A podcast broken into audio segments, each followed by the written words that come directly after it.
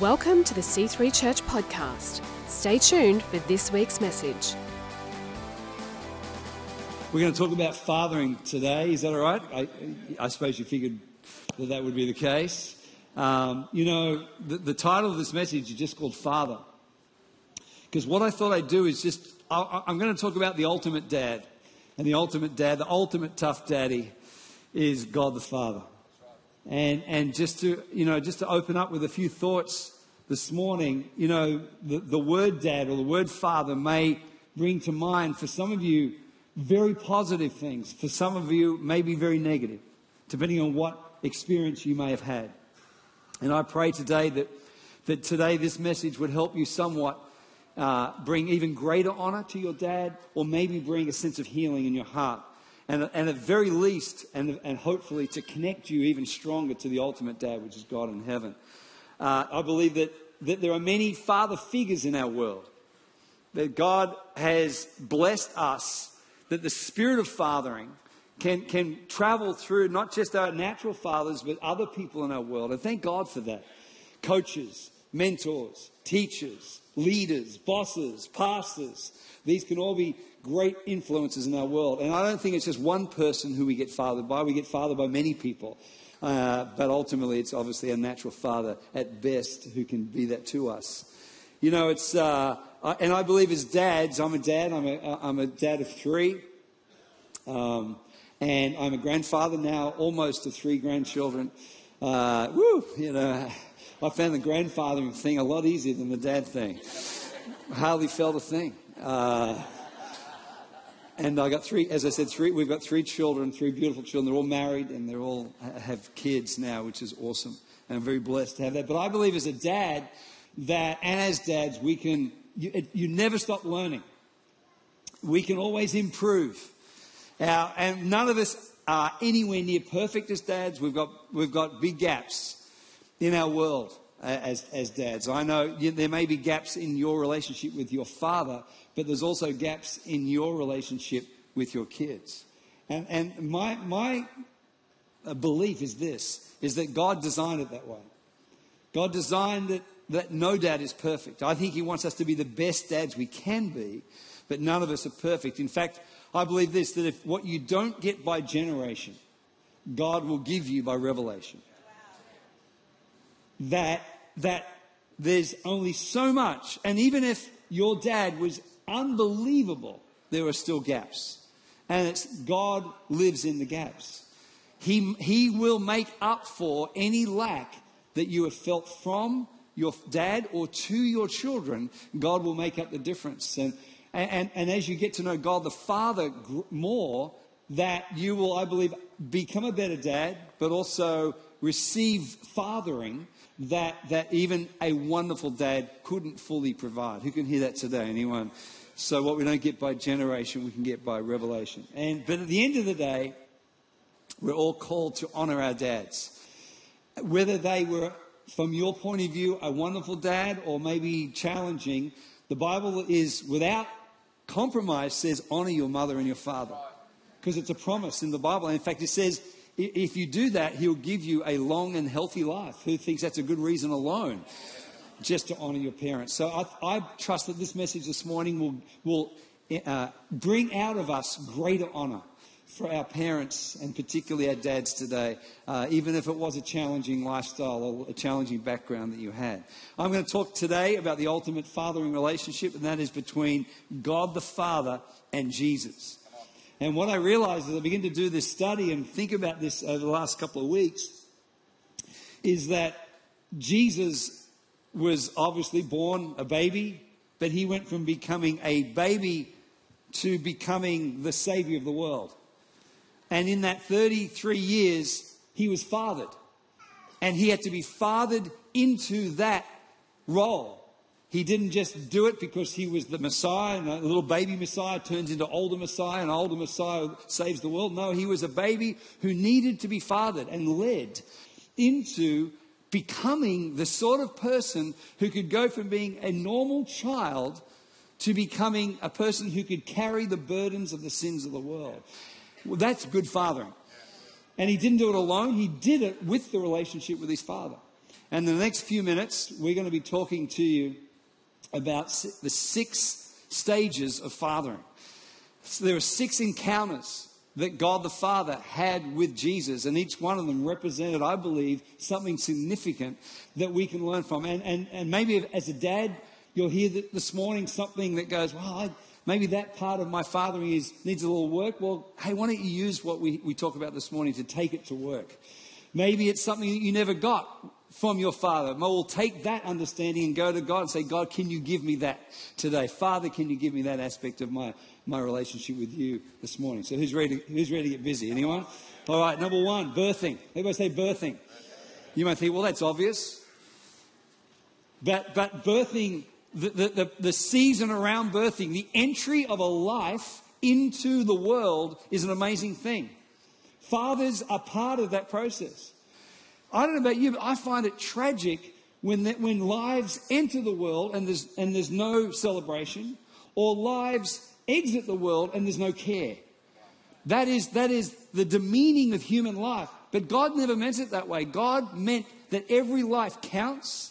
The entry of every child into the earth is a celebration of heaven. And the exit of every life maybe not be a tragedy, but certainly needs, that life needs to be honored.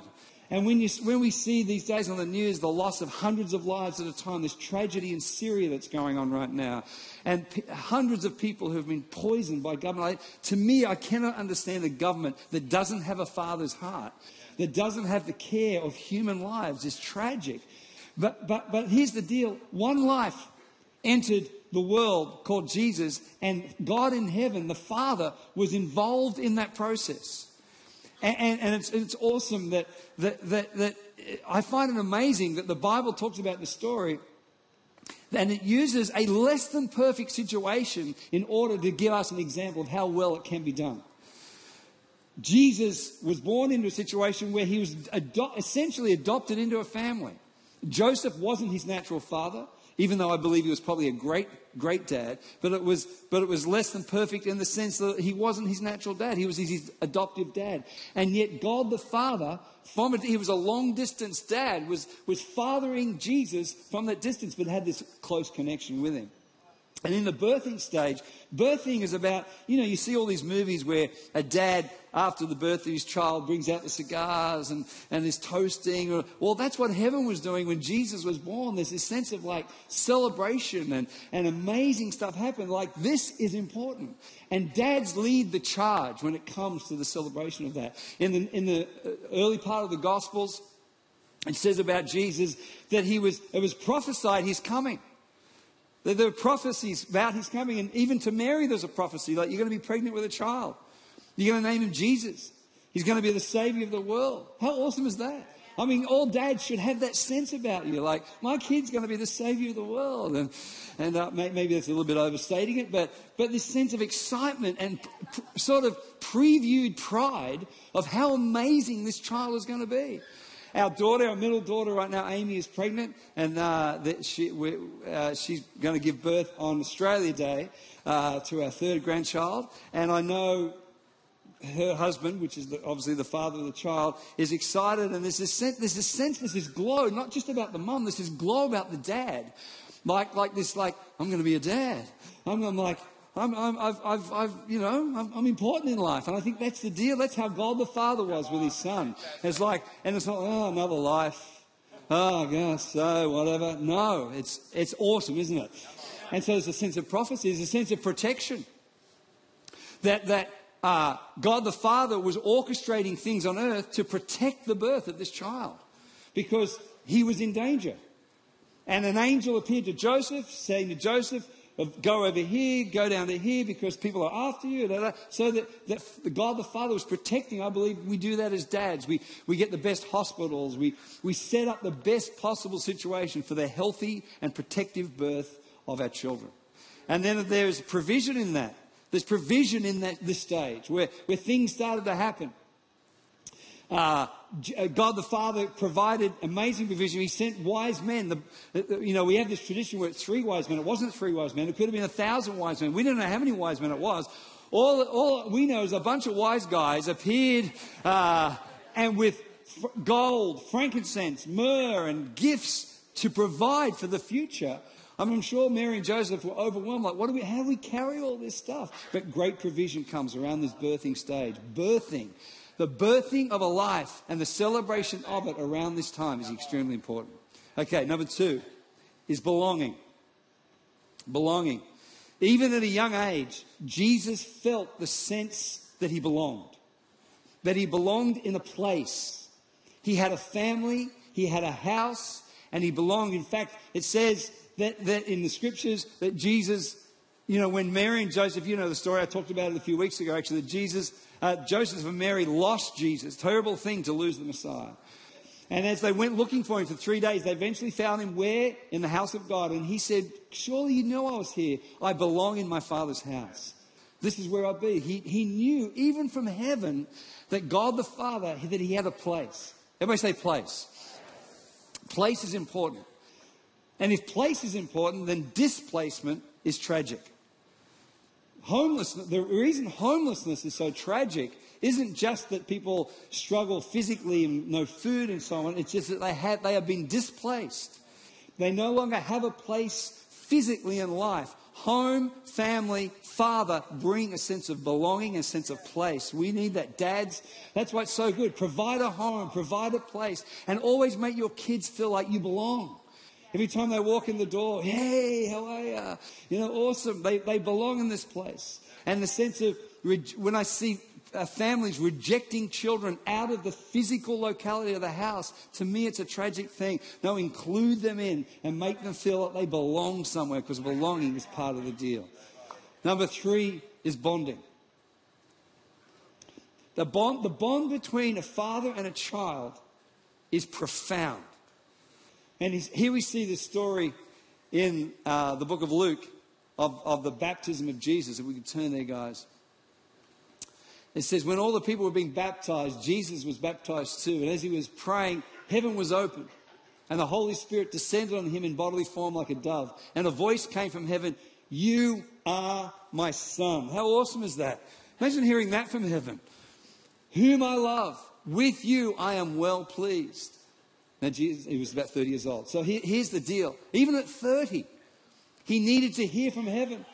What a great thing. Like God got out his huge megaphone because it was like, in fact, uh, uh, it's almost like thunder from heaven. This is my son with whom I'm well pleased. You know what I love about this scripture? Jesus hadn't done anything yet. Because, because the bonding, the greatest level of bonding happens pre achievement. When, when a dad uses his voice to show his approval. And, and, and children need three things they need approval, they need affection, and they need attention.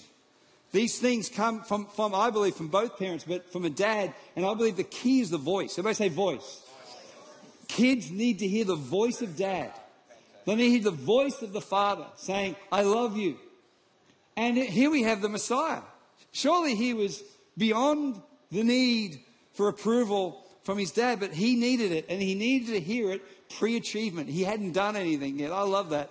In other words, I approve of you just because of who you are. Not because of what you've done, but because of who you are. That is awesome, isn't it? So I love you. And here he is. And I, how awesome would Jesus have felt? It's like, that's my dad up there. he likes me. It's good. Haven't done anything yet, you know.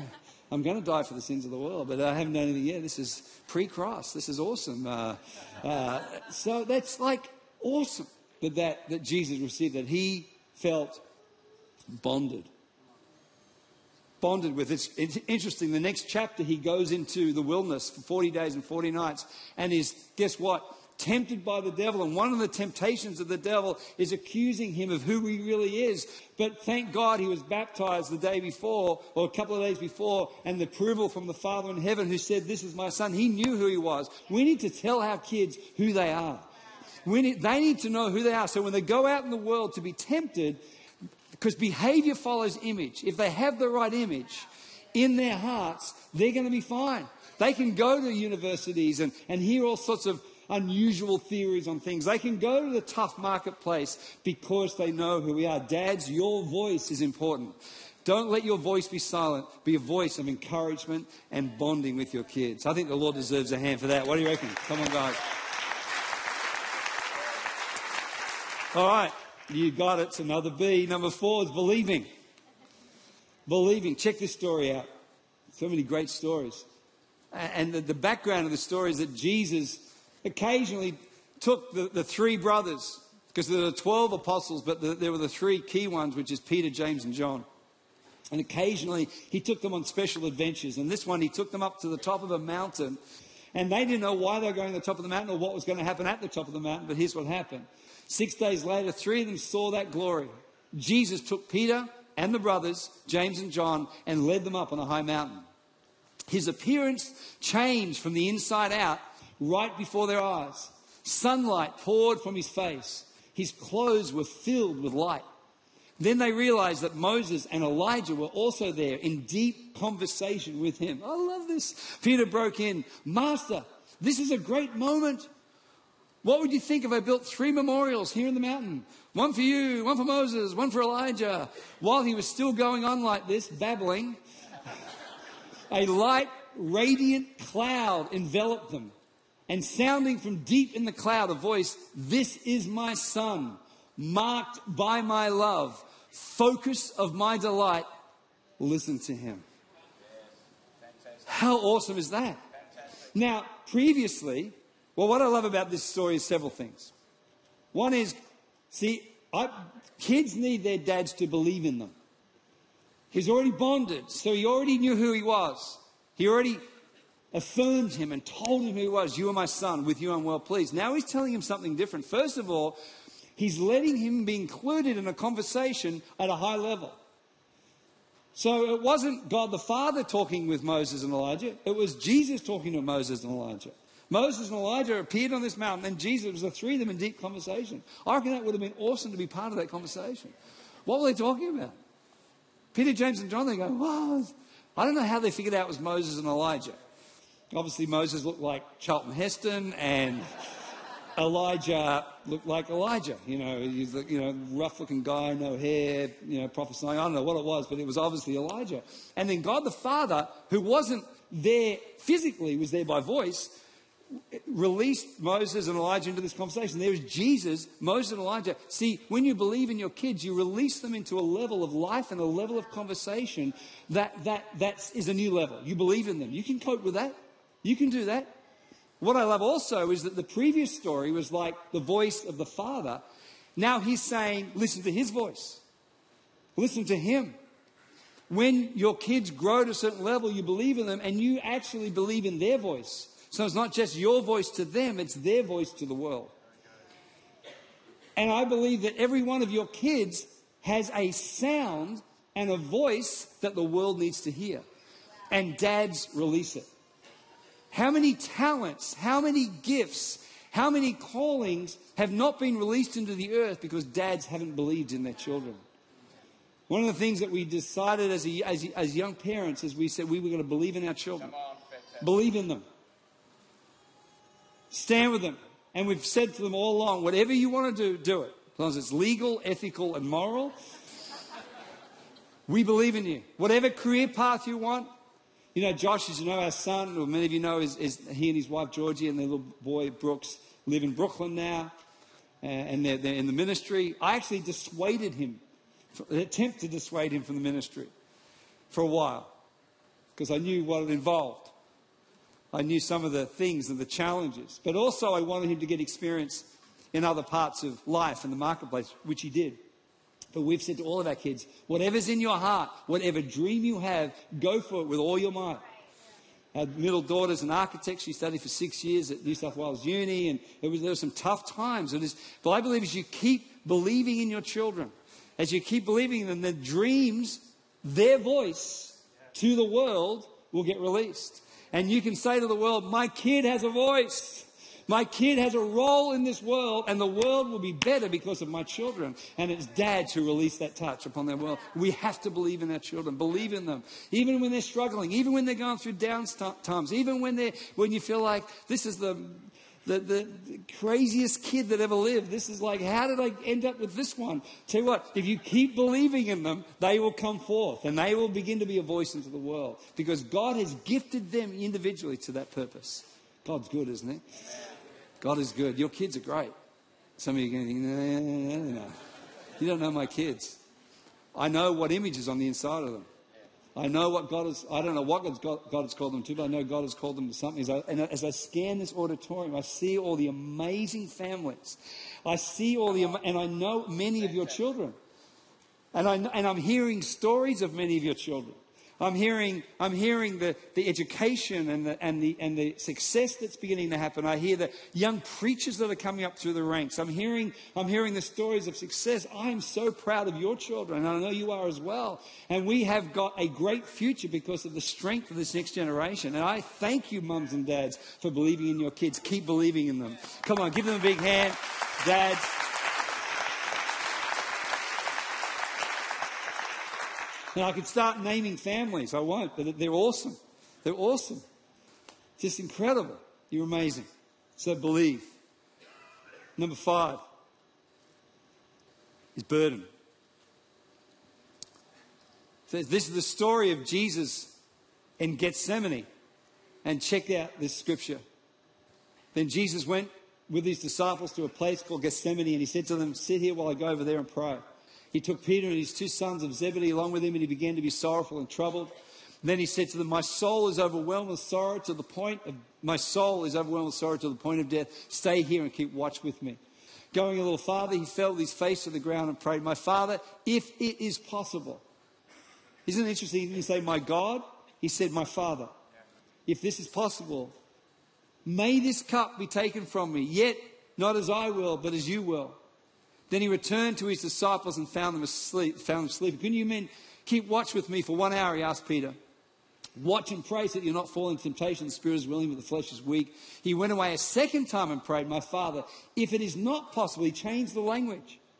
The first time he said, If it is possible, now he's going, If it's not possible for this cup to be taken away unless I drink it, may your will be done. He, when he came back, he again found them sleeping because their eyes were heavy. So he left them and went away once more and prayed the third time, saying the same thing. And then he returned to, the disciples and said to them, Are you still sleeping and resting? Look, the hour has come. The Son of Man is delivered into the hands of sinners. And I last, love this last bit Rise, let us go. Here comes my betrayer. In his relationship with his father, his father basically, the, the, one of the great and ultimate levels of fathering is when you can actually lay the burden of responsibility on your children. You don't just believe in them, you actually burden them. They actually go from doing things and achieving to actually carrying great responsibility. The Father knew that Jesus could cope with it. Otherwise, he wouldn't have given it to him. But here we have, even in the day before Jesus' death and resurrection, by the way, he was about to die for the sins of the world, he didn't feel like he was capable of handling the pressure that was about to come on him. And God the Father actually slightly distanced himself from him. There didn't appear to be an answer. And in the answer, the answer was affirmative. The answer was, You can do this. Not, not only do I believe in you, but I'm giving you responsibility. I'm giving you this thing. And the, the fact is, because Jesus was birthed, belonged, bonded and believed in, when it came to him carrying the burden, he was ready to carry the burden of that part of life. And the thing is, your kids can carry burden. They've got a lot more on them than you think they have. They can carry the burden of marriage, the burden of having children, the, the burden of responsibility, whatever that is, your kids can. And part of fathering is going, here, here's my gift to you burden. How awesome is that? That's a great day. It's a great day. And God the Father knew that. And often I think what we do as parents is too quickly take the weight off our children. We try to remove pain from them when that's the very thing that they are called to. Now, you don't want to release that too early. They've got to be ready for that. I see some parents too harsh, too early, too much. But when the time comes, let them walk through it. You watch, watch them grow. Watch them emerge. Watch them turn into people that they wouldn't have turned into if you hadn't have burdened them with them when they're ready for it. And they become the image of God on the earth. How awesome is that? The last one is broken. Probably one of the most powerful pieces of history happened, as you know, on the cross. And not only was it an encounter between Jesus and the world, it was an encounter between the Father and Jesus. Something was happening in the cosmos between and in this relationship between a father and a son. And check out this scripture, the story. About three in the afternoon, Jesus cried out in a loud voice, Eli, Eli, Lama Sabachthani, which means, My God, why have you forsaken me? You see, the ultimate test of a relationship with a father and a child is brokenness. And it happens regularly. Happens when a child leaves home. Happens when a child gets married. Happens when a child moves away. It happens sometimes even in the place of death. But the ultimate test of a relationship between a father and a child is when, when there is a point of brokenness. And this is the test of trust. And this is when the child then, in the, seemingly in the absence of no, uh, no longer do I have this immediate, physical, tangible father, but I know he loves me and he's established things in me, but I'm now distant from him. And he is his own person.